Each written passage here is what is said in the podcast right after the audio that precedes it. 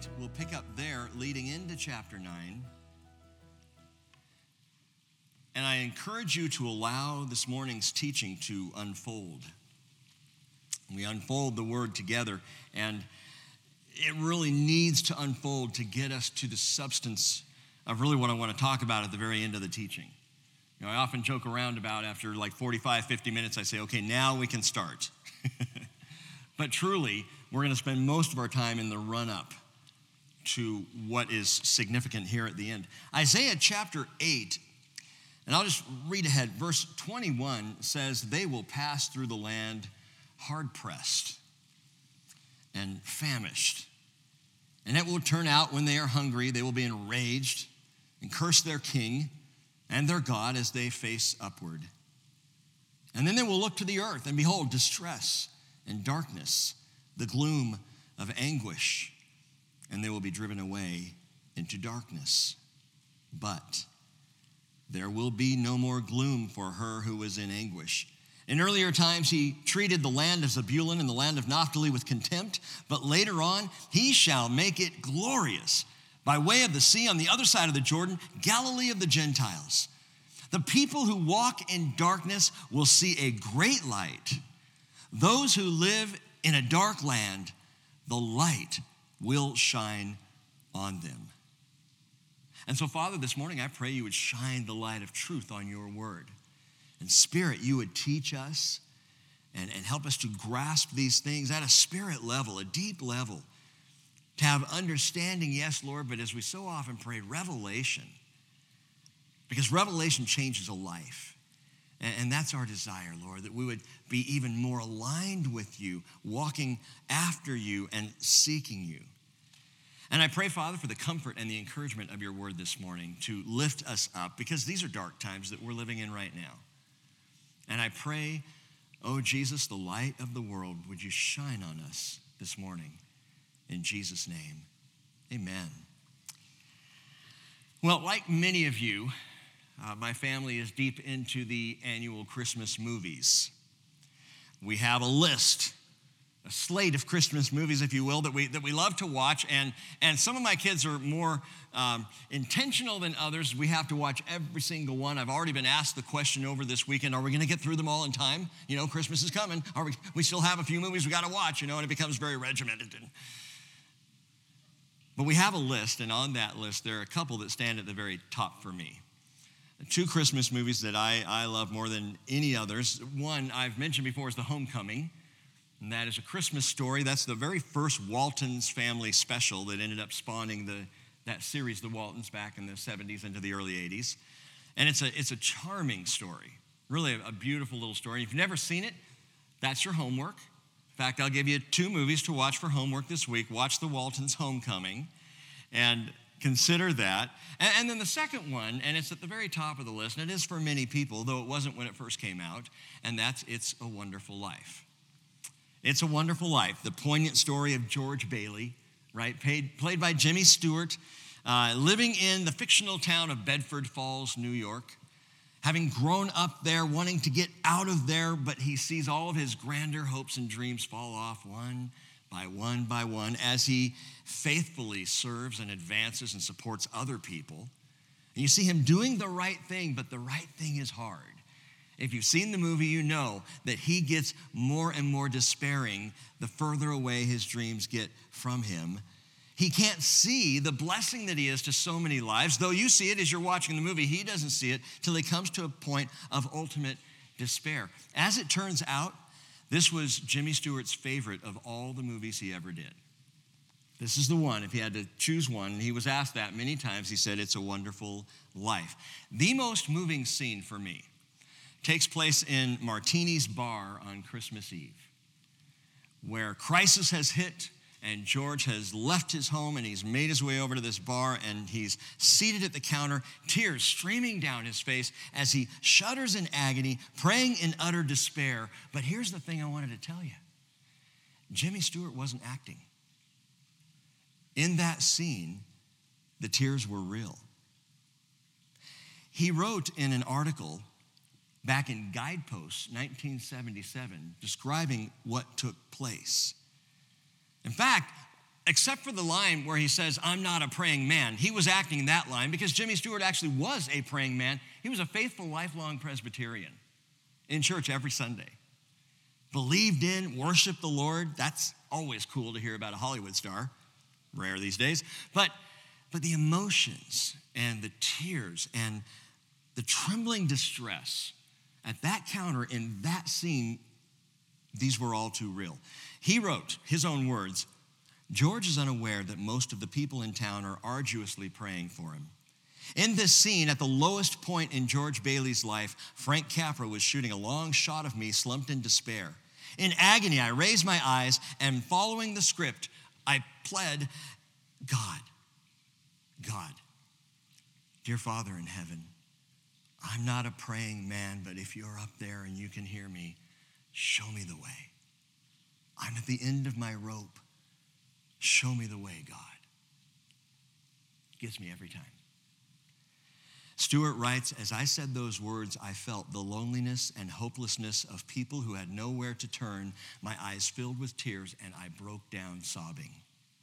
This was not planned at all, but the power of that prayer, the realization that our Father in heaven is there to help the hopeless, had reduced me to tears. Watch it again if you've already seen it this year, even just that scene. Because what his heart felt was absolutely true. The Bible tells us in John chapter 1, verse 1 in the beginning was the Word, and the Word was with God, and the Word was God. He was in the beginning with God. All things came into being through him, and apart from him, nothing came into being that has come into being. In him was life, and the life was the light of men. The light shines in the darkness, and the darkness did not comprehend it.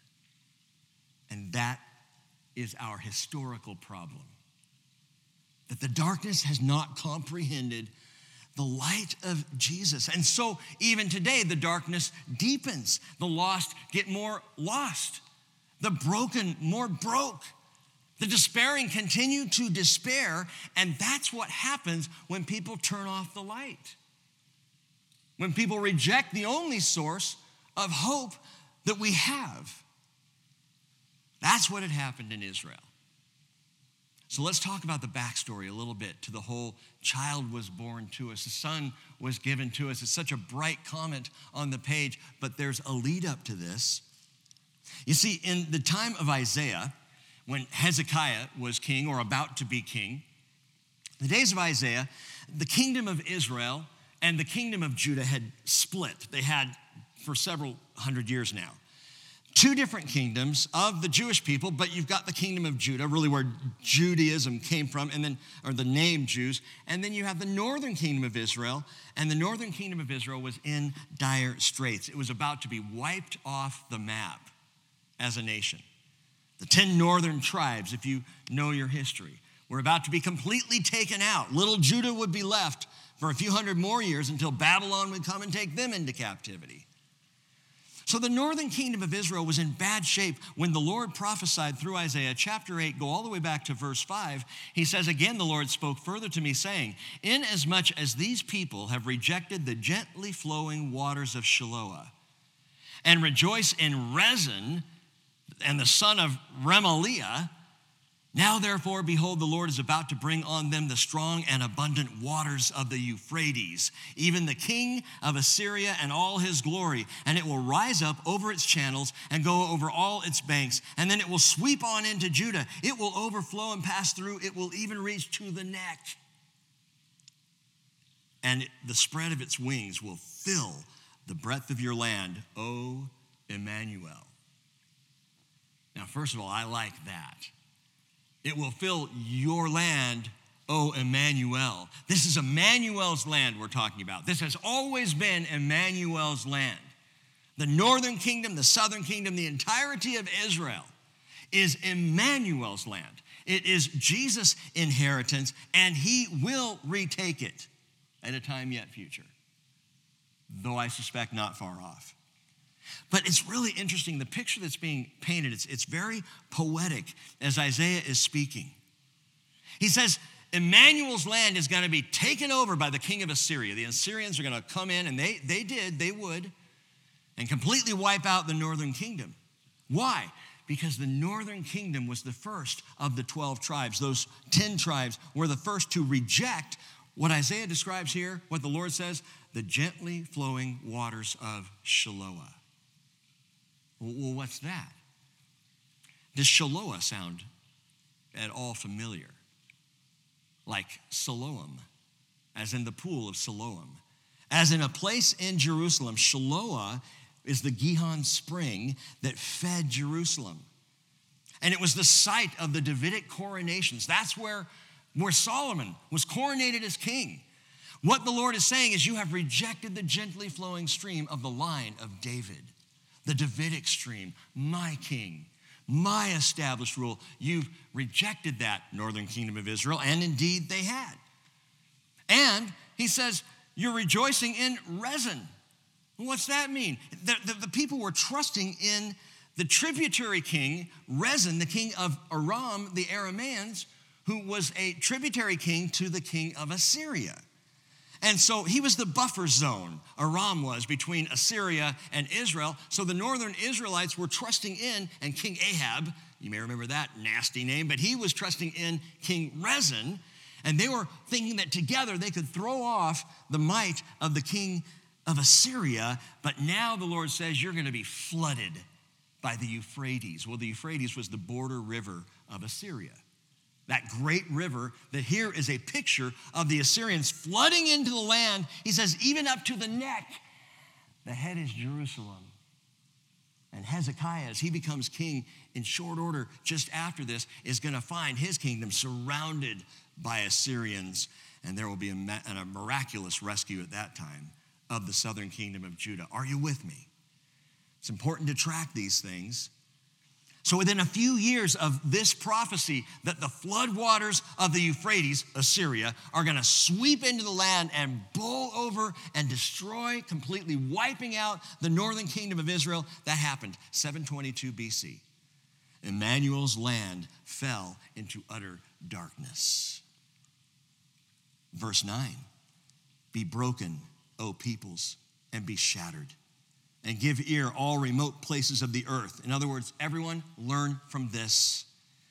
Gird yourselves, yet be shattered. Gird yourselves, yet be shattered. He repeats. Devise a plan, but it will be thwarted. State a proposal, but it will not stand, for God is with us. Or again, literally right there, Emmanuel. So now it's the second time he's said Emmanuel. Devise a plan, make all your proposals, gird yourself up, try to be strong, you're going to be shattered. You cannot stand against Emmanuel. And what he's saying to the nation of Israel then and to the world today is our best efforts, our best plans, our best proposals, even our military armaments are useless. Only the plans of Emmanuel, God with us, will ever stand our only hope. In the second Psalm, verse 1, why are the nations in an uproar and the peoples devising a vain thing? The kings of the earth take their stand, and the rulers take their counsel together against the Lord and against his anointed, his Christ, saying, Let us tear their fetters apart and cast away their cords from us. He who sits in heaven laughs. Oh, earthlings. oh, people. Proverbs 19 21, many are the plans of a man's heart, but the counsel of the Lord will stand. Proverbs 21, verse 30 there is no wisdom and no understanding and no counsel against the Lord. Emmanuel. God with us is our only hope. Let me ask you this morning how's your peace? Is your world in an uproar? Frustrated? Are you feeling the weight of all the darkness around us? Still striving over your own plans that have been upended, your own proposals that are not working out so well? Read on, verse 11. For thus the Lord spoke to me with mighty power and instructed me not to walk in the way of this people, saying, You are not to say it's a conspiracy. He could say that to us today. You're not to say it's a conspiracy in regard to all that this people call a conspiracy, and you are not to fear what they fear or be in dread of it. It is the Lord of hosts whom you should regard as holy, and he shall be your fear, and he shall be your dread. Then why do you put a mask on when you step off the stage, Pastor? God is our fear. And we should fear nothing else. So then, what do you do? I put the mask on, by the way, not for fear of man at all. I'm not afraid of getting coronavirus. I'm not saying I want it, and I'm not saying I'm impervious to it. I'm just not afraid of it. So, what do you wear the mask for? I'm not afraid of disease. I mean, I'm struggling with one right now. Don't worry, it's not catching. But I'm not afraid of these things. God's got a plan, and my life is in that plan. And when my life here ends, it's all the better. So it's not a, a, an issue of fear. Listen, we are living in days right now of extreme opinion, polarization, I mean, to the point of acrimonious division. It, it, it's really amazing to me. We've talked about this a bit over the months, but, but to have something like this happen, so, so little a thing, and I, am not talking about the pandemic, I, I know it's a big deal, but, but so little a thing is things that are being required asked of us, and, and yet boy, so divided.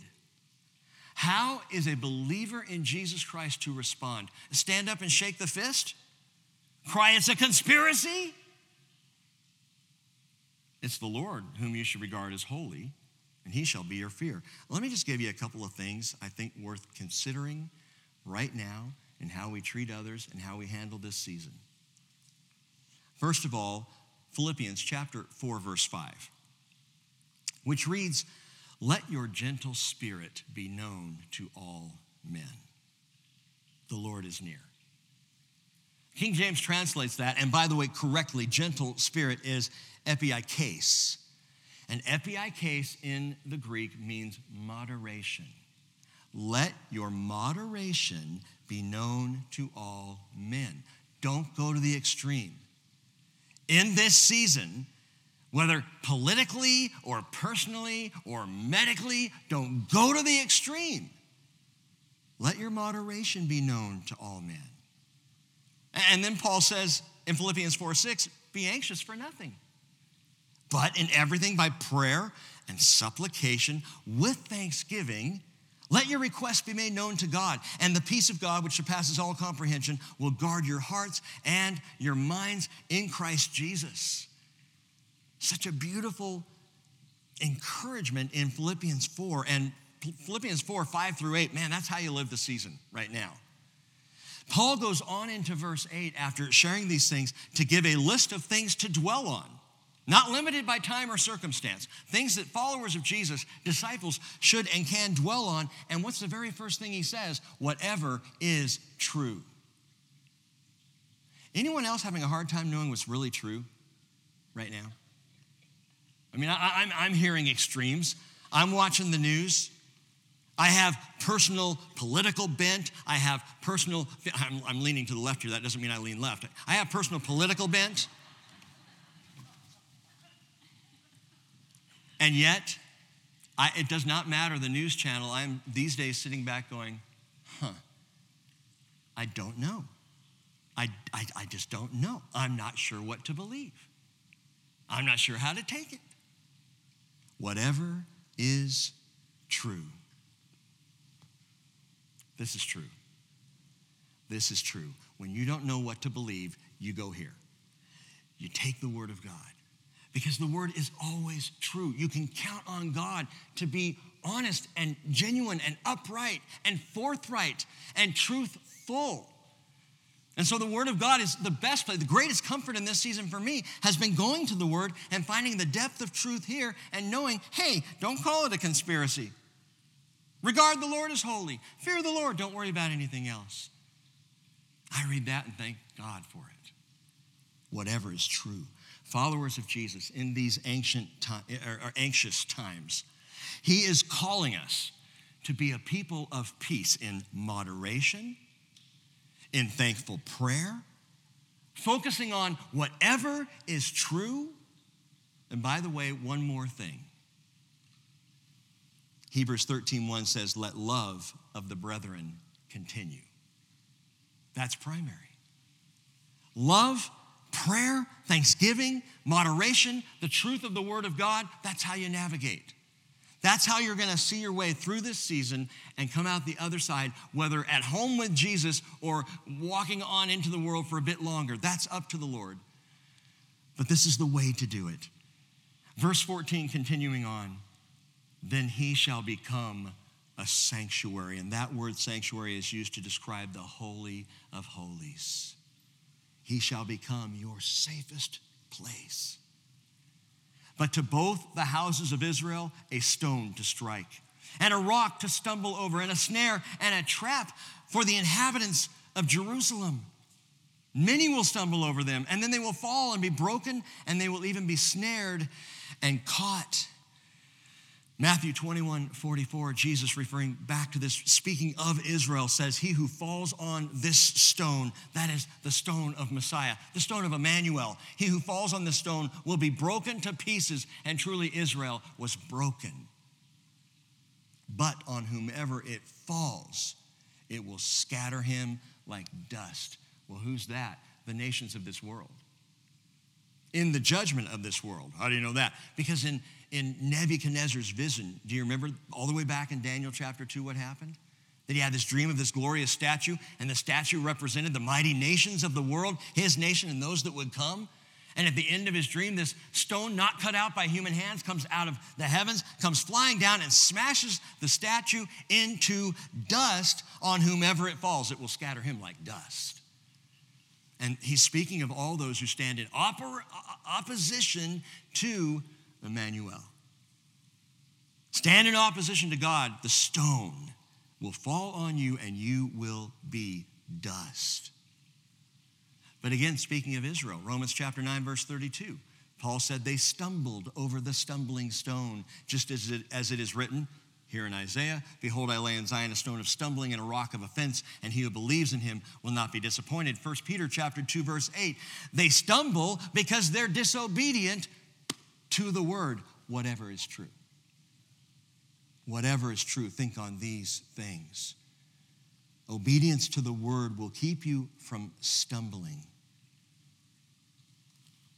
Peter says, To this doom they were also appointed. God knew this was going to happen. So we see these prophetic pictures taking place all around us, both historically, but we see it taking place right now. People stumbling over the word of the truth. People stubbing their toe, as it were, on the stone of Emmanuel, not recognizing who Jesus is. And so, uh, stumbling and bumbling through life and in the darkness, groping around with no hope. Verse 16, he says, Bind up the testimony and seal the law, note this, among my disciples.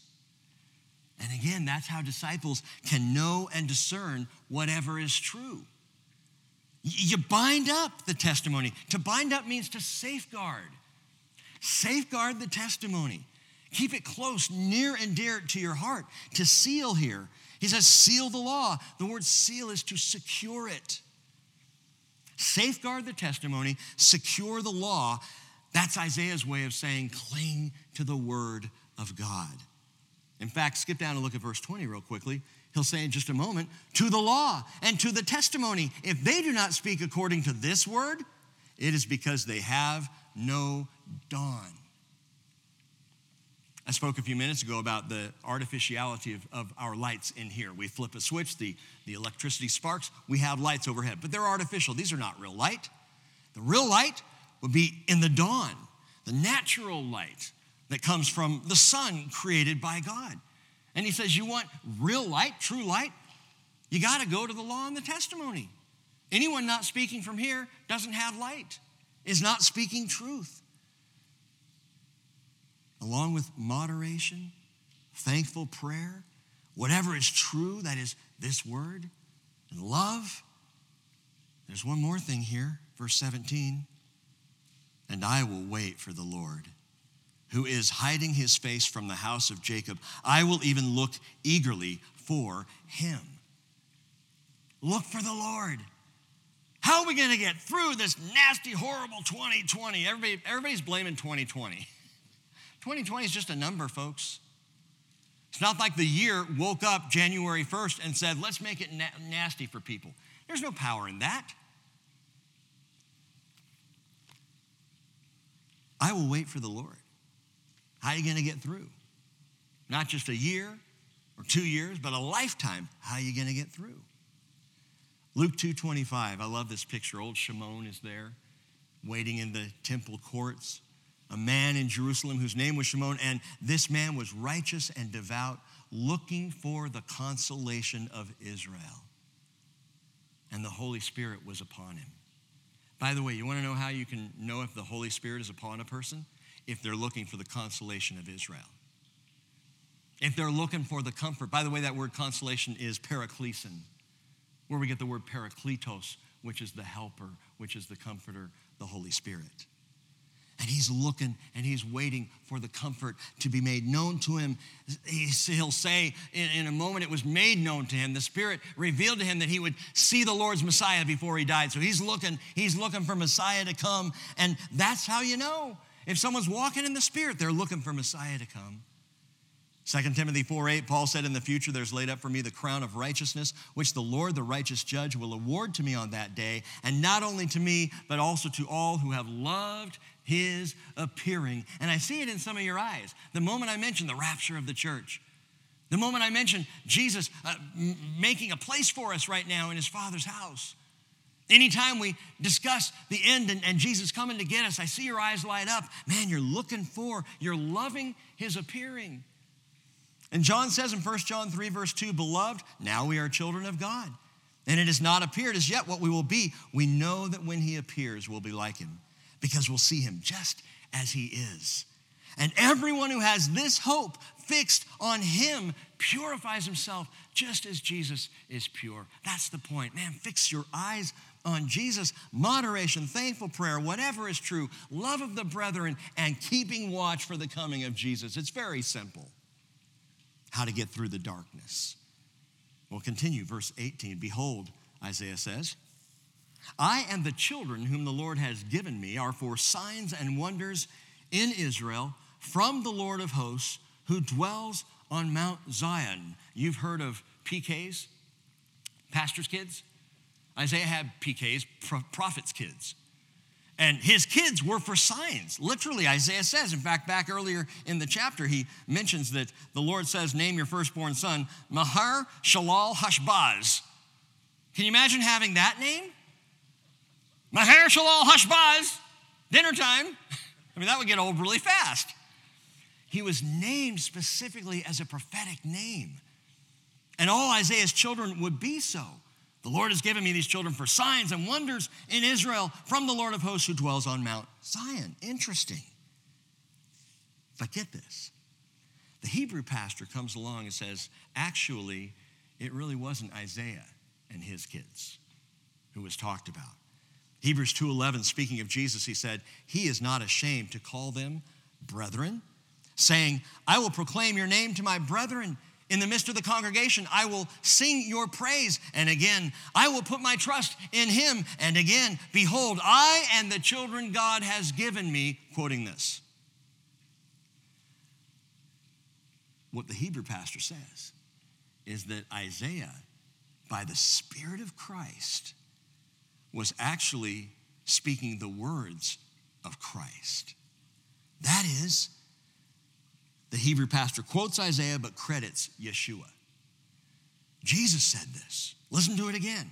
Behold, I and the children whom the Lord has given me are for signs and wonders. And the Hebrew pastor says that is Jesus talking. Jesus? Wait, wait, but hey, he's got to be mistaken. He's just making application. It's not a correct interpretation of the Word of God. The Hebrew pastor says, no, no, no, no. It wasn't Isaiah speaking, it was Jesus who said that. Well, it's got to be a biblical error, right? Somewhere there in Hebrews? No. Peter reminds us, 1 Peter chapter 1 verses 10 and 11, that it was the spirit of Christ speaking through the prophets bringing the messianic messages. that they simply spoke as they heard? Isaiah, the most messianic of all the messianic prophets? Whether he knew it or not at the time, Isaiah, Isaiah was naming Emmanuel's children. Who are they? John 1, verse 12, as many as received him, to them he gave the right to become children of God, even to those who believe in his name, who were born not of, of blood, nor of the will of the flesh, nor the will of man, but born of God, God's children. I and the children he's given me, Jesus says, are for signs and wonders. Hebrews 2:14 says, Therefore, since the children share in flesh and blood, he himself likewise also partook of the same, that through his death he might render powerless him who had the power of death, that is the devil, and might free those who through fear of death were subject to slavery all their lives. What does this mean? Listen. What this means is the children of God, by faith in Jesus Christ, are to be signs in these times. You are a sign. Follower of Jesus. He says, I and the children who are given to me are for signs. You're a sign. You are a walking sign and wonder for the king in this time. How so? How does that even work? Wait, do I have to go to Bible college? Hang on. By faith in Jesus, we are to be signs, walking, talking signs of what? Of freedom and of release from the slavery of sin. We are to walk showing the world we are no longer bound by these things. Your very salvation is a sign to the lost. Walking in that salvation, embracing that truth, joyfully by the Spirit of the Lord.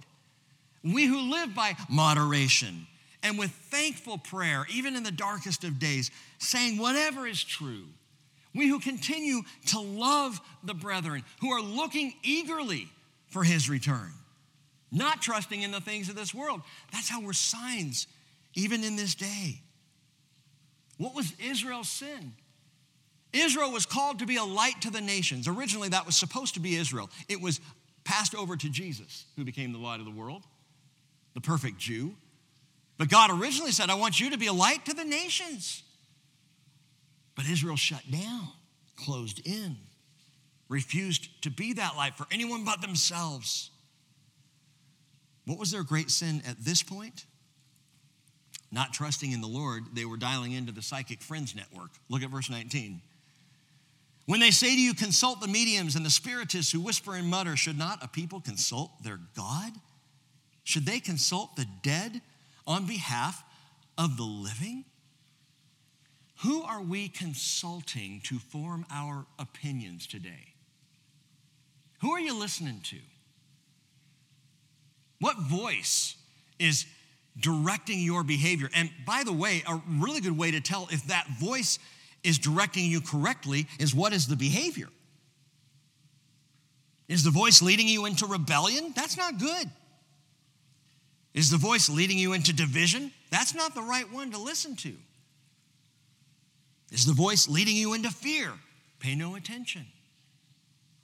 It's as bad as dialing up a psychic or getting your palm read. And by the way, the people of Israel, they were doing that, going to others who would mediate their thinking instead of just going directly to the Lord and to his truth. Leviticus chapter 20, verse 6 says, As for the person who turns to mediums and to spiritists to play the harlot after them, I will also set my face against that person and will cut him off from among his people. And by the way, I cut out a bunch of stuff in my notes right here. Just talking about the spiritism and, the, and mediums and palm reading and, and all of the, the New Age uh, philosophy and spirituality, which is still very much alive. In fact, it's growing by leaps and bounds in our country. We live in a very spiritual nation, not a very Christian nation. Everything from horoscopes to visiting palm readers, people just eat it up. Fortune cookies, ooh, this is what's happening to me today. Who are you listening to? Who are you paying attention to? And how is that affecting the way that you are living? If you are listening to anyone other than the Lord, you're buying into a lie. And the darkness deepens. And as it deepens, now as then, there's only one place to find the light. And again in verse 20, we're told, to the law and to the testimony. If they do not speak according to this word, It is because they have no dawn. Psalm 119, 105 Your word is a lamp to my feet and a light to my path. Danny tells me this morning he had trouble getting down the stairs because the lights were all off. You know, as he was leaving the house early. Had a little trip and fall because the lights, I'm sorry to tell everybody, Danny, I don't know where you are right now, but I don't think he's in here, so it's okay. The light to my path is the word. 2 Peter 1:19, one of my favorite verses, we have the prophetic word more sure, to which you would do well to pay attention to as a lamp shining in a dark place until the day dawns and the morning star arises in your heart.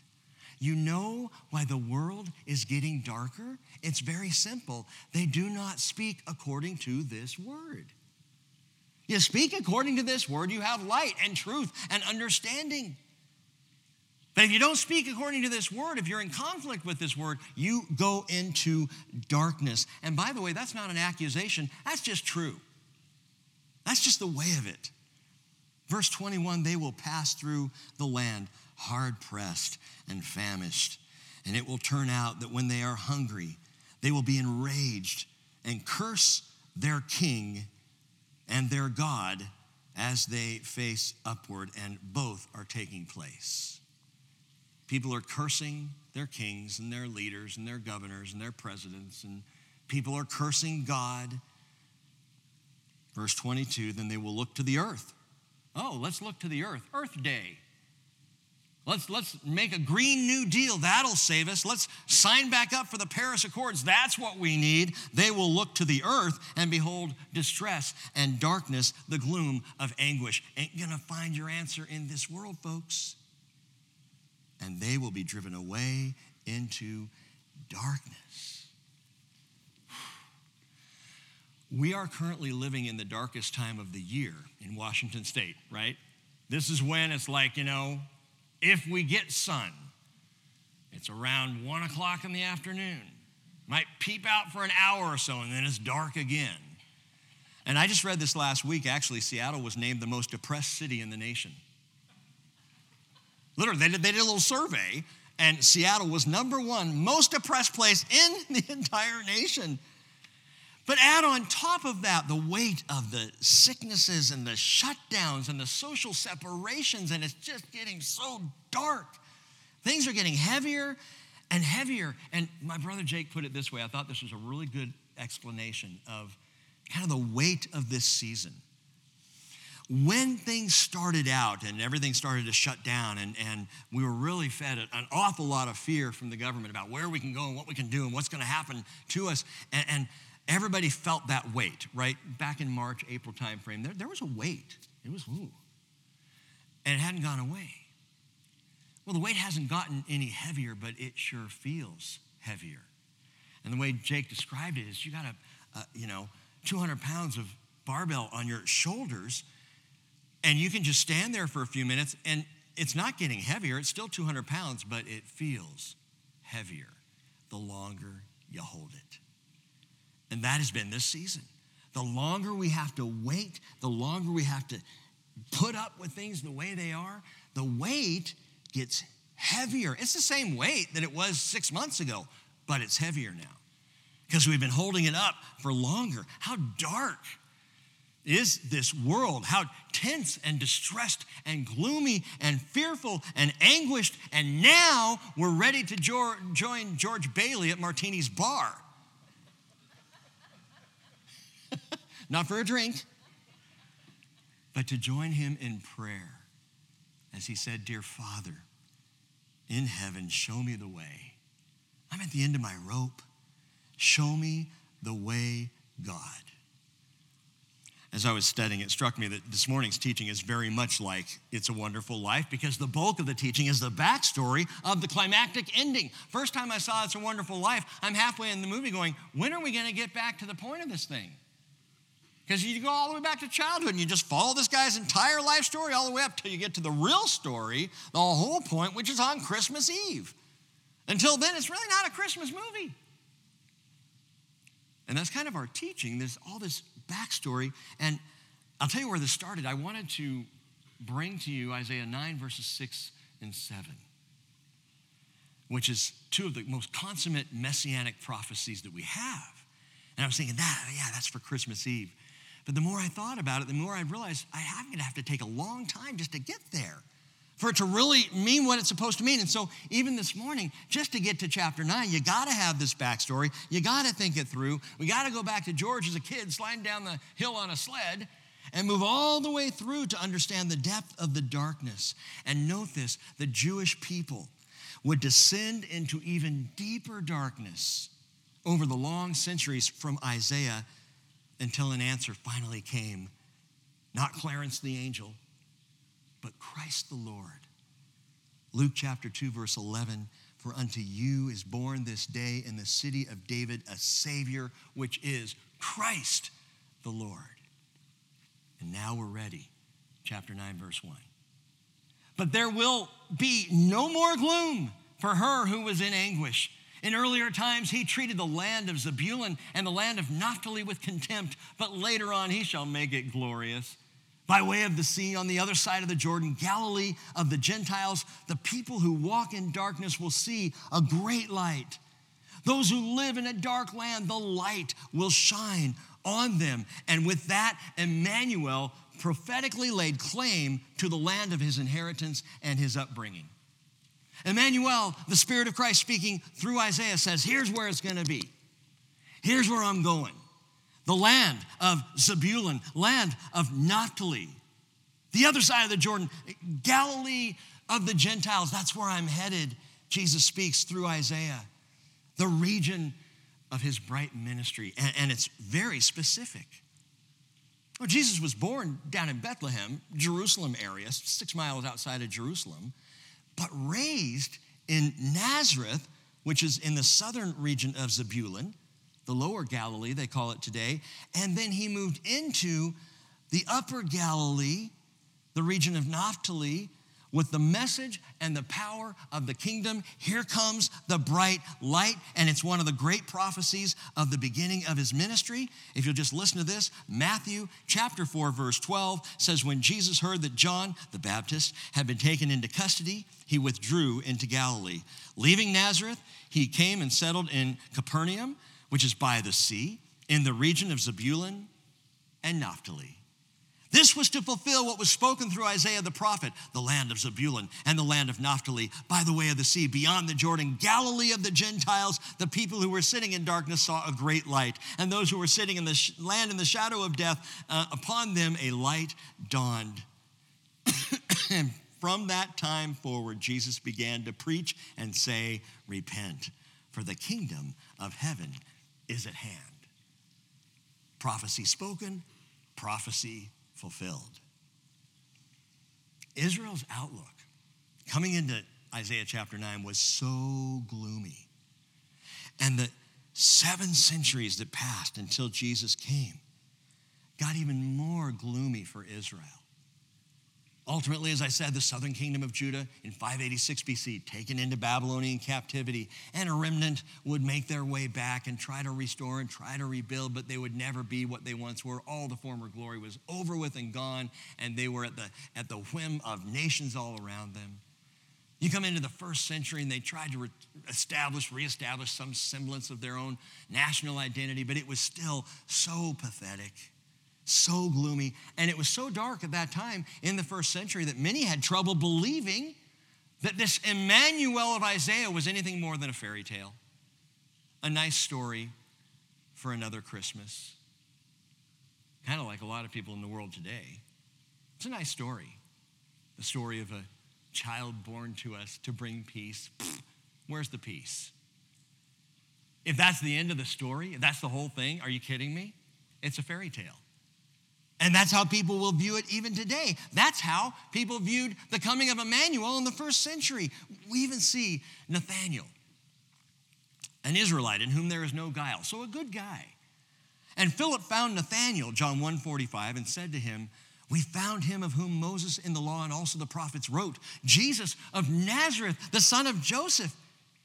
Nathanael said to him, Can anything good come out of Nazareth? Well, if you had read the prophecy, you would know that he must come from that region, that he must be from that place. So most had lost sight of the grand prophecy of Isaiah altogether. What Nathanael should have said when Philip came to him was, Oh, Jesus of Nazareth, oh, the great light of the Galilee. Wow, prophecy fulfilled.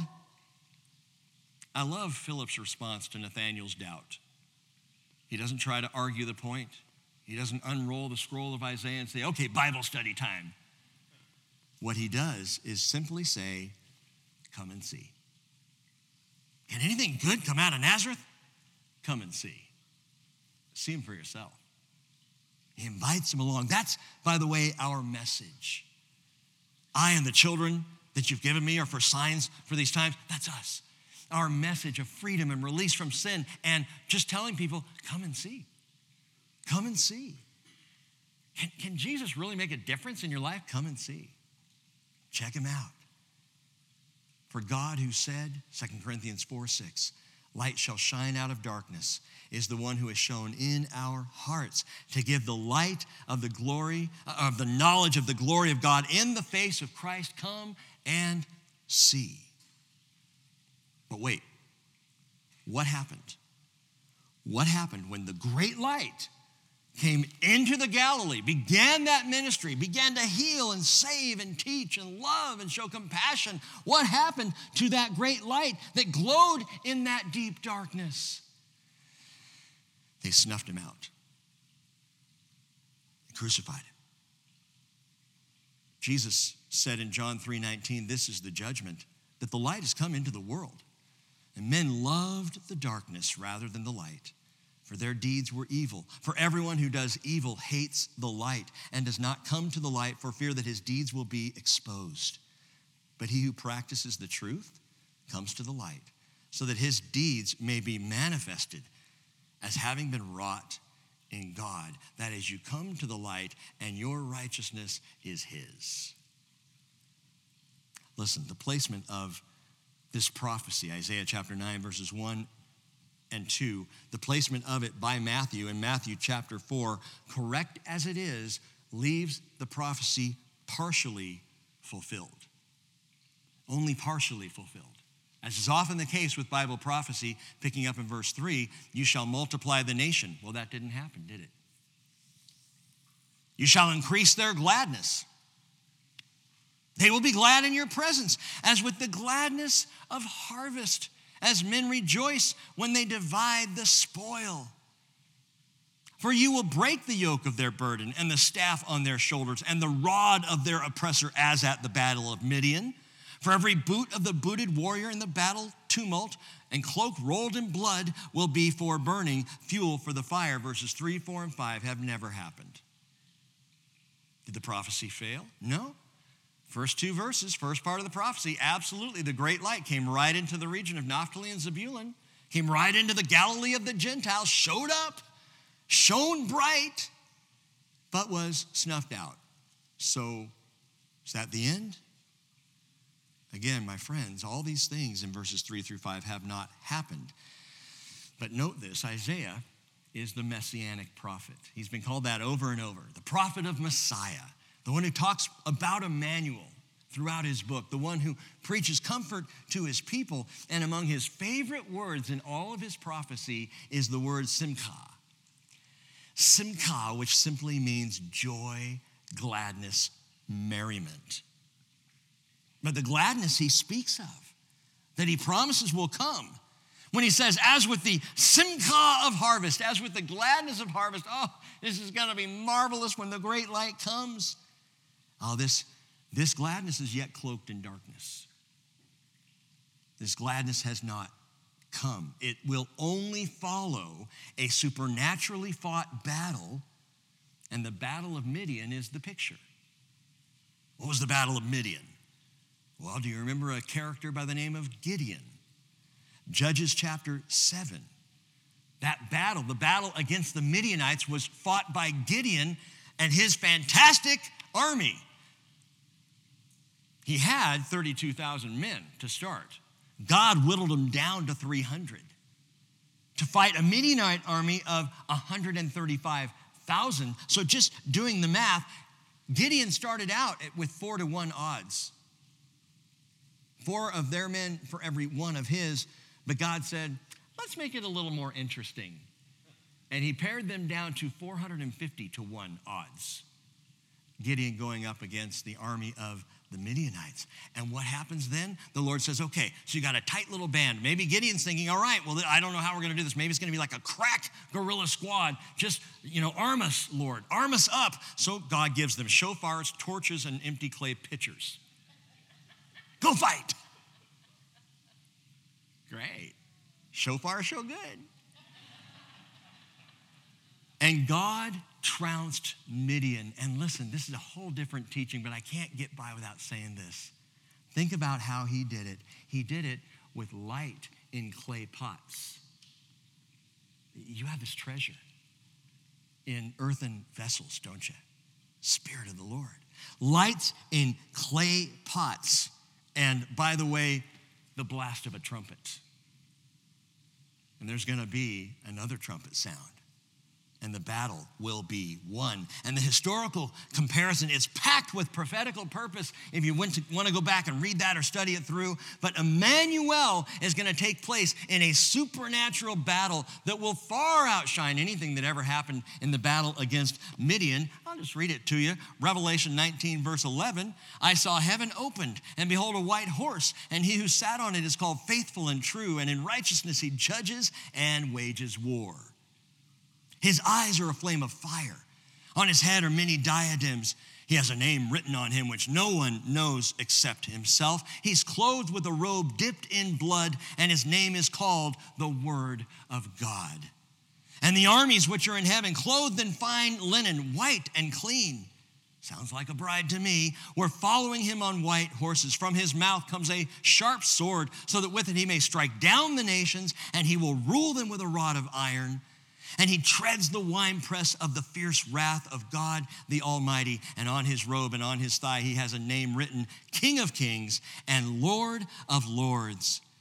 Then I saw an angel standing in the sun, and he cried out with a loud voice, saying to all the birds which fly amid heaven, Come assemble for the great supper of God, so that you may eat the flesh of kings, and the flesh of commanders, and the flesh of mighty men, and the flesh of horses, and those who sit on them, and the flesh of all men, both free men and slaves, and small and great. And I saw the beast and the kings of the earth and their armies assembled to make war against him who sat on the horse and against his army the beast was seized, and with him the false prophet who performed signs in his presence, by which he deceived those who had received the mark of the beast, and those who had worshipped his image, and those who were and those or these two were thrown alive into the lake of fire, which burns with brimstone, and the rest were killed with the sword which came from the mouth of him who sat on the horse, and all the birds were filled with their flesh. Merry Christmas.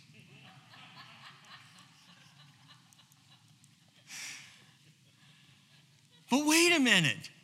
If that's the forecast, if that's how the people in darkness who see a great light shall be multiplied and, and increased in gladness, and if that's how he's going to break the yoke of their burden and the rod of the oppressor, if the, every boot of the booted and every cloak rolled in blood, burning for fuel for the fire, eh, that's how that is going to happen. Well, if that's the, the, the case, how can Jesus be called the Prince of Peace?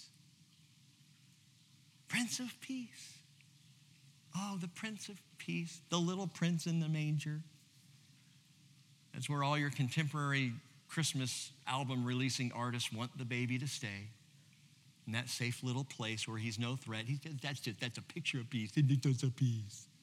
Such a cute little peace. Keep him there. Means nothing. Might as well watch Rudolph. Except that the child became a son.